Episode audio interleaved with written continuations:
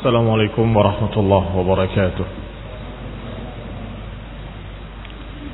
Innal hamdalillah nahmaduhu wa nasta'inuhu wa nastaghfiruh wa na'udzu billahi min shururi anfusina wa min sayyiati a'malina man yahdihillahu fala mudilla lahu ومن يضلل فلا هادي له وأشهد أن لا إله إلا الله وحده لا شريك له وأشهد أن محمدا عبده ورسوله صلى الله عليه وعلى آله وأصحابه والتابعين وتابع التابعين ومن تبعهم بإحسان إلى يوم الدين. يا أيها الذين آمنوا اتقوا الله حق تقاته ولا تموتن إلا وأنتم مسلمون. يا أيها الناس اتقوا ربكم الذي خلقكم من نفس واحدة وخلق منها زوجها وبث منهما رجالا كثيرا ونساء واتقوا الله الذي تساءلون به والأرحام إن الله كان عليكم رقيبا. يا أيها الذين آمنوا اتقوا الله وقولوا قولا سديدا يصلح لكم أعمالكم ويغفر لكم ذنوبكم ومن يطع الله ورسوله فقد فاز فوزا عظيما. أما بعد فإن خير الحديث كتاب الله وخير الهدي هدي محمد صلى الله عليه وعلى آله وسلم وشر الأمور محدثاتها فإن كل محدثة بدعة وكل بدعة ضلالة وكل ضلالة في النار. إخواني في الدين أعزكم الله kaum muslimin yang saya hormati, kita lanjutkan kajian kitab Syarah Al-'Aqidah Ath-Thahawiyyah. Al-'Aqidah Ath-Thahawiyyah adalah aqidah ahlu sunnah wal jamaah yang diringkas oleh Imam Abu Ja'far At-Tahawi.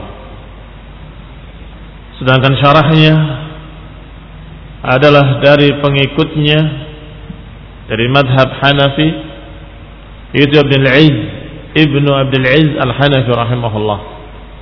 Semoga Allah merahmati keduanya. Kita masih membahas tentang pendapat beliau, masalah bolehnya mengirim ayat-ayat atau Al-Fatihah atau yang lainnya kepada orang yang telah mati. Adapun dalil beliau rahimahullah adalah qiyas, mengkiaskan dengan beberapa perkara yang sudah ada nasnya, yaitu menghajikan orang tua dan membayar puasa nadar orang tua. Dua-duanya riwayat yang sahih. Ketika seorang datang kepada Nabi, ya Rasulullah, ibuku akan berhaji, niat untuk berhaji, tetapi beliau belum kesampaian sudah wafat. Apakah aku boleh menghajikan untuknya? Dijawab oleh Nabi, hajikan untuknya. Yang kedua juga menyatakan tentang orang tuanya yang wafat dalam keadaan memiliki nadar berpuasa, memiliki hutang nadar untuk berpuasa. Dan ini yang sahih, bukan hutang puasa Ramadan. Karena hutang puasa Ramadan kalau tidak mampu dibayar karena sakit menahun, itu dengan dibayar fidyah. apalagi kalau sudah meninggal, maka cukup dibayar fidyah. Tetapi yang dimaksud di sini adalah orang bernazar, kalau aku begini aku akan puasa. Ternyata didapatkan apa yang diinginkannya, maka dia harus puasa. Ternyata keburu meninggal. Juga tanya kepada Nabi Shallallahu Alaihi Wasallam dan dijawab, bagaimana kalau orang tuamu punya hutang? Bukankah engkau berkewajiban membayarnya? Iya, maka bayarkan untuk orang tuamu. Puasakan untuk orang tuamu. Ikhwani fiddin, a'azakumullah, kaum muslimin yang saya hormati, ini diterima oleh seluruh para ulama ahlus sunnah illal mu'tazilah. Hadis ini, dua hadis ini diterima oleh seluruh para ulama ahli sunnah dari mazhab apapun. Bolehnya seorang anak menghajikan orang tua, bolehnya seorang anak membayarkan puasa nazar orang tuanya. Titik. Di mana perselisihannya? Perselisihannya adalah apakah bisa dikiaskan ibadah lain dengan dua hadis ini? Apakah bisa dikiaskan ibadah lain dengan haji dan puasa? Seperti qiraatul Quran. Itu ibadah. Bolehkah membacakan Quran untuk orang tua? Pahalanya dikirimkan pada orang tua. Atau aku bacakan ayat Al-Quran untuk si mayit, siapapun dia, ila hadrat fulan, kepada yang kami hormati fulan ibni fulan yang telah wafat, kita kirim Al-Fatihah. Disinilah terjadi perselisihan para ulama.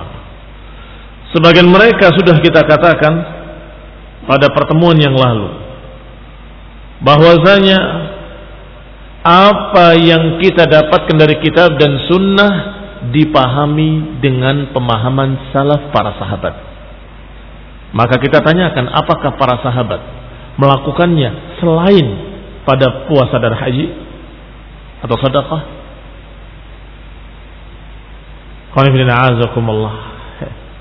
Ternyata tidak didapati dari salaf. Apakah mereka mengirimkan Al-Fatihah atau Al-Baqarah kepada si mayit? Tidak dapat. Silahkan. Kalau memang ada, bawakan riwayat itu pada kami. Tidak ada. Dan yang mengatakan tidak ada, para ulama yang sudah membaca semua hadis atau hampir semua hadis. Nggak ada riwayat bahwa para sahabat mengirimkan Al-Fatihah atau mengirimkan surat Al-Baqarah kepada orang yang telah mati. Itu satu. Jawaban kedua, bahwasanya tawassu' fil ibadat biistiqdamil qiyas ghair mardi, bahwa memperluas masalah ibadah dengan qiyas-qiyas ini tidak bisa diterima kecuali dengan qiyas yang syar'i yang memiliki syarat-syaratnya. Apa di antara syaratnya? Wajhus syabah, sisi persamaan.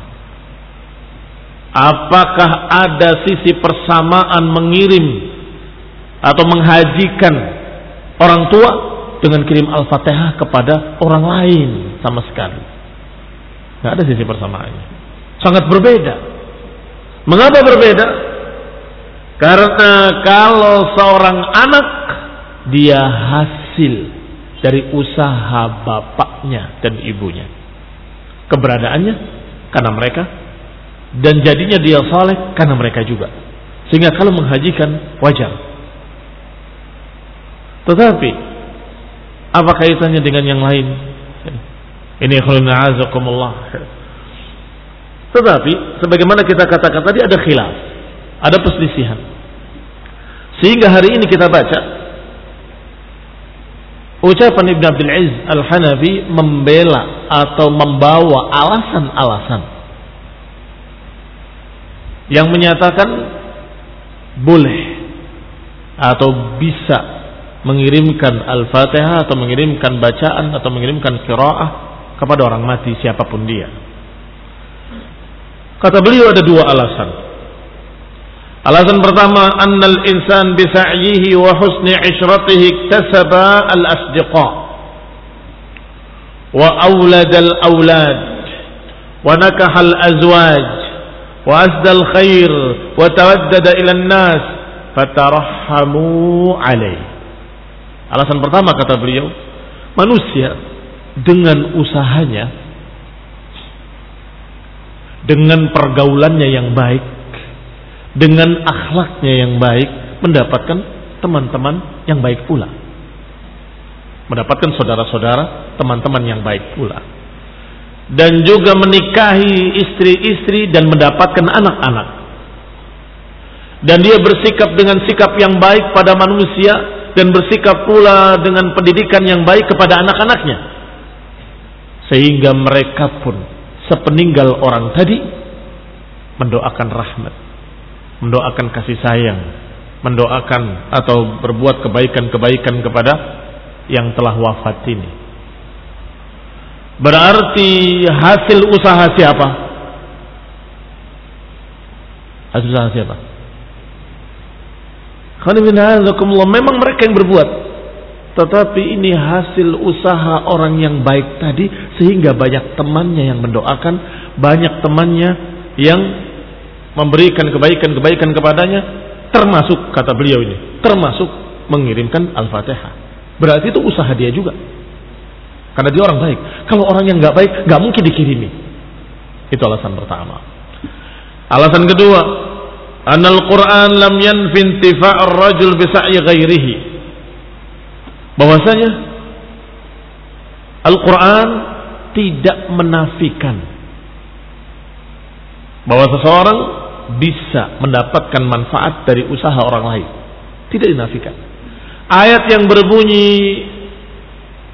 wa an laysa lil insani illa ma sa'a, tidaklah bagi manusia kecuali apa yang dia usahakan. Tidaklah manusia kecuali akan mendapatkan apa yang diusahakan. Kata beliau, ini tidak menafikan kalau dia bisa mendapatkan manfaat dari orang lain. Tidak menafikan. Tetapi menafikan kepemilikan amalan orang lain. Beda atau enggak? Perhatikan baik-baik. Dua kalimat ini sangat berbeda. Yang pertama, Al-Quran tidak menafikan bahwa seseorang bisa mendapatkan manfaat dari amalan orang lain. Tetapi yang dinafikan adalah seseorang tidak mungkin memiliki amalan orang lain. Yang dinafikan dan yang tidak dinafikan. Terlihat perbedaannya? Kita lihat.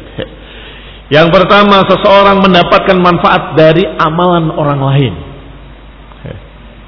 Misalnya, orang ini mendapatkan manfaat dari doanya orang ini. Bisa enggak? Bisa mendapatkan manfaat. Orang ini bisa mendapatkan keuntungan dunia ketika dikasih oleh orang lain. Manfaat apa enggak manfaat? Manfaat. Atau dia mau beramal soleh, enggak bisa, dibantu oleh temannya. Berarti orang ini mendapatkan manfaat dari usaha orang lain. Mendapatkan manfaat. Tetapi kalau seseorang memiliki amalan orang lain, tidak bisa. Oh itu amalan saya. Oh nggak bisa. Itu bukan amalan kamu. Itu amalan dia. Dia beribadah, dia yang dapat pahala. Dia berdosa, dia yang dapat dosa. Maka kata beliau, kata Ibn Abdul Aziz, Allah berfirman, "Alla taziru waziratun wizra ukhra." Wa an laysa lil insani illa ma sa'a. Tidaklah seseorang akan memikul dosa orang lain, dan tidaklah seseorang kecuali akan mendapatkan apa yang diusahakannya atau apa yang diamalkannya sendiri. Yang dinafikan adalah kepemilikan. Adapun mendapatkan manfaat dari orang lain, mungkin anak mendoakan orang tuanya, dapat manfaat orang tua. Dapat manfaat atau tidak dapat manfaat? Dapat manfaat. Dan itu tidak dinafikan. Bahkan disuruh kita mendoakan orang mati, Allahumma firlahu warhamhu wa'afihi wa'fu anhu. Apakah si baik mendapatkan manfaat? Insya Allah. biidznillah, dengan izin Allah. Kalau tidak mendapatkan manfaat, ngapain kita doa? Kenapa disuruh sholat jenazah? Tentunya akan mendapatkan manfaat. Demikian pula yang lain-lainnya. Maka yang dinafikan dalam ayat ini, wa an laisa lil insani illa ma sa'a, adalah seseorang tidak bisa memiliki amalan orang lain. Dan seseorang nggak bisa memikul dosa orang lain. Ayatnya bukan hanya ini, banyak ayatnya. Laha ma kasabat wa 'alaiha maktasabat. Kata Allah, baginya apa yang diusahakan dan atasnya apa yang diucapkan, apa yang diusahakan. Bagi dia apa yang dia amalkan dari kebaikan-kebaikan dan atas dia akibat dari perbuatan-perbuatan kejelekan yang dia kerjakan. Ini dia berbuat jelek atas dia, dia berbuat baik untuk dia. Ayat lain yang mirip dengan itu, wala tujzauna illa ma kuntum ta'malun. Kalian tidak dibalas kecuali dengan amalan kalian sendiri. Dan itu diawali juga dengan perkara yang bersamanya. Fal yawma la tudlamu nafsun syai'a wala tujzauna illa ma kuntum ta'malun. Hari ini engkau tidak akan dizalimi. Dan kalian akan dibalas dengan apa yang kalian kerjakan. Barakallahu fiikum. Apa makna zalim? Zalim itu yang berbuat dosa orang lain, yang diadab orang lain.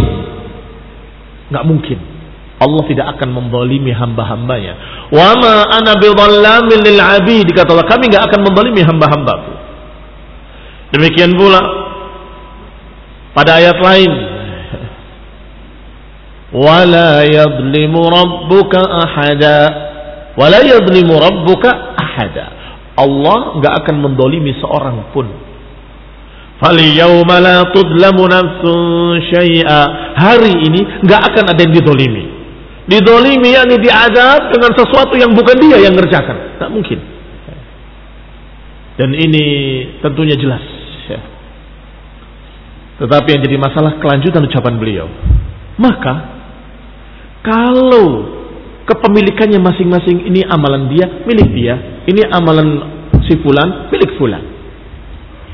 Kalau mau diberikan silahkan, katanya gitu.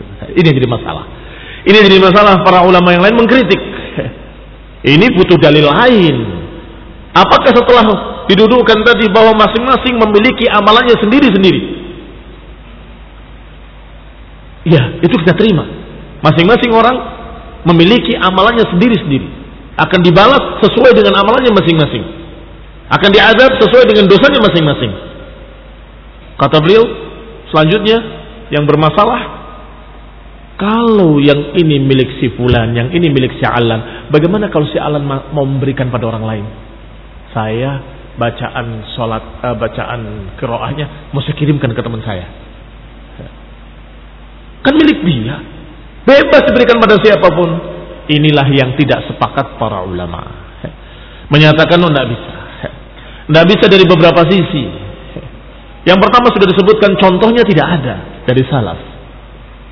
Yang kedua, apakah kita sudah merasa cukup pahalanya atau berlebih sehingga diberikan pada orang lain? Cukup dengan doa, ya Allah berikan dia ampunan terhadap dosa-dosanya dan lipatkan pahalanya, maafkan kekeliruannya, masukkan dia dalam surga, kan gitu. Doa lebih bagus daripada dia kirimkan apa yang dia miliki, padahal belum tentu dia cukup, belum tentu dia cukup amalannya, amalan solehnya. Kembali kepada kita, masih ucapan beliau membantah kelompok pertama. Amma istidlaluhum biqaulihi sallallahu alaihi wa ala alihi wa sallam, idza mata ibnu adam inqata amaluhu. Wastidlalun saqit, fa innahu lam yaqul inqita intifa'uhu, wa innama akhbara 'an inqita'i 'amalihi. Kata beliau lagi, adapun pendalilan mereka bahwasanya hadis berbunyi, jika mati seorang anak Adam maka terputus amalannya. Kata beliau, ini pendalilan yang tidak tepat, sakit, gugur. Mengapa? Fa innahu lam yaqul inqata' intifa'uh. Karena hadis itu tidak bicara tentang pemanfaatannya, terputus, tapi amalannya terputus. Amalannya ya terputus, tapi mendapatkan manfaat, mungkin akan berlanjut. Bisa diterima? Bisa diterima. Jelas. Kenapa? Mengapa kita katakan jelas? Karena jelas ada hadis lain. Bahkan ada hadis yang berikutnya di dalam hadis yang sama di akhir hadisnya. Illa min salat, kecuali dari tiga. Apa itu? Shadaqatun jariyah, waladun salih yad'u lahu. Dan ini apa? Manfaat atau bukan manfaat? Manfaat. Dia meninggal, amalannya berhenti, tidak lagi bisa sholat, nggak lagi bisa puasa, nggak lagi bisa sodakoh, nggak lagi bisa beramal apapun. Tetapi anaknya yang dididik menjadi soleh, beramal, beramal, beramal. Orang tua dapat pahala enggak? Yang mendidiknya dapat. Berarti intifanya terputus atau tidak terputus? Intifanya tidak terputus, manfaat terus mengalir. Sodakohnya yang dia sodakohkan untuk membangun masjid, selama masjid itu masih dipakai untuk ibadah, untuk dakwah, untuk kajian-kajian tauhid wa sunnah, maka si mayit tadi terus mengalir pahalanya. Manfaat atau bukan manfaat? Manfaat. Maka hadis ini menyebutkan terputus amalannya, adapun manfaatnya belum tentu terputus. Butuh kejelian, butuh perhatian yang sangat. Fa innahu lam yaqul inqata' intifa'u. Karena beliau tidak berkata terputus manfaatnya. Ketika dilaporkan kepada Aisyah radhiyallahu taala anha, wahai Aisyah, wahai Amirul Mukminin, mereka masih terus mencaci maki Abu Bakar wa Umar.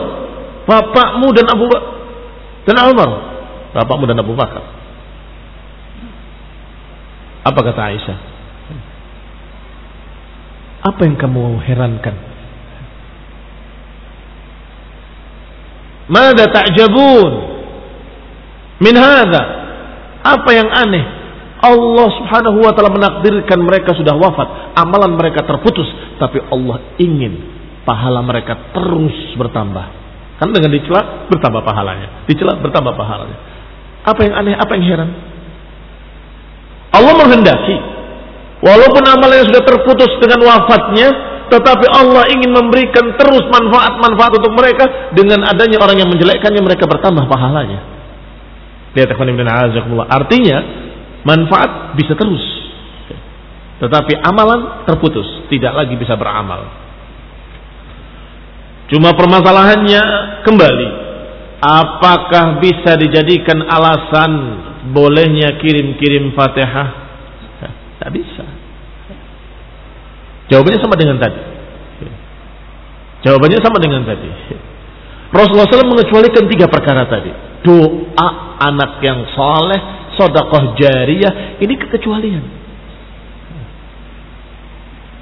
Adapun mengirim pahala atau mengirim ibadah hanya terjadi pada dua hadis atau tiga hadis yang berkait dengan haji dan puasa, dan itu pun dari anak pada orang tuanya. Sehingga apakah diniatkan atau tidak diniatkan, orang tuanya tetap dapat pahala. Diniatkan untuk orang tua ataupun tidak diniatkan untuk orang tua. Mengapa? Kalaupun tidak diniatkan untuk orang tua, kamu itu anak yang dididik oleh orang tuamu, sehingga ketika kamu ibadah, ibadah, ibadah, orang tuanya mendapatkan pahala jariyah, karena engkau beribadah hasil didikan orang tua. Engkau jadi soleh hasil didikan orang tua. Engkau jadi begini dan begitu, dermawan, memberikan sedekah hasil didikan orang tua. Masya Allah.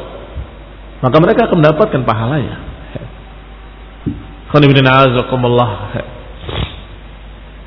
Man dalla ala khairin kafa'ilihi. Siapa yang menunjukkan pada kebaikan, maka dia seperti pelakunya.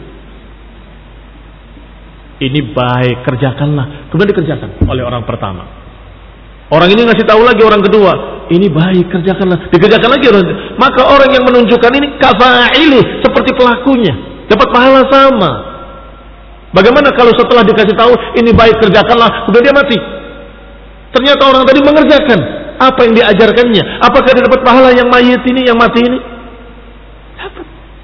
Dengan dalil man dalla ala khairin kafa'ilihi. Siapa yang menunjukkan kebaikan seperti pelakunya akan mendapatkan pahala seperti yang mengerjakan.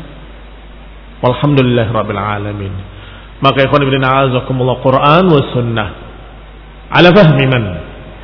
Quran dan sunnah harus dipahami dengan pemahaman para sahabat. Dan kita lihat bagaimana para sahabat memahami. Apakah mereka mengerjakan atau tidak mengerjakan.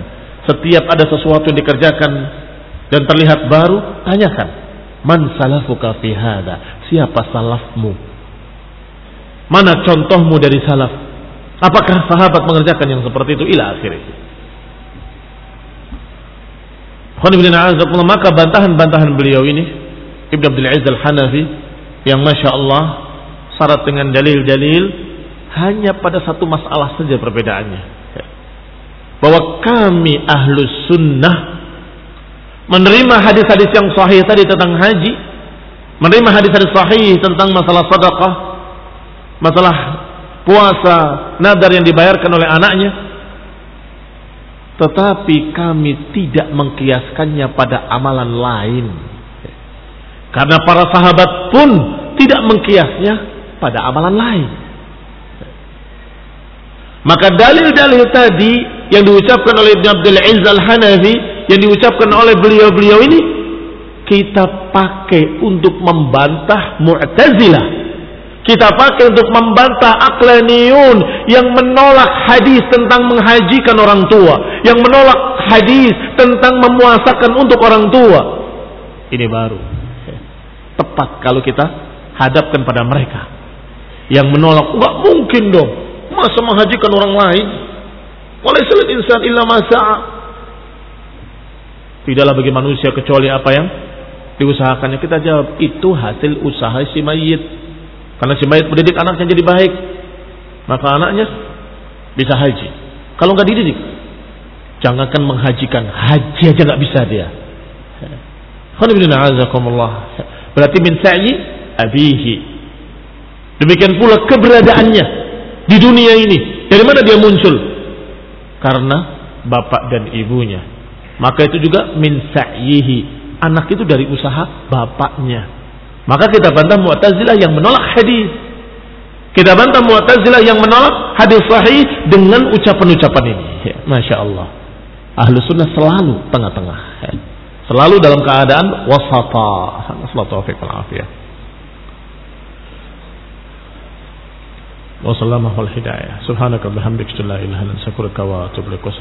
warahmatullahi wabarakatuh.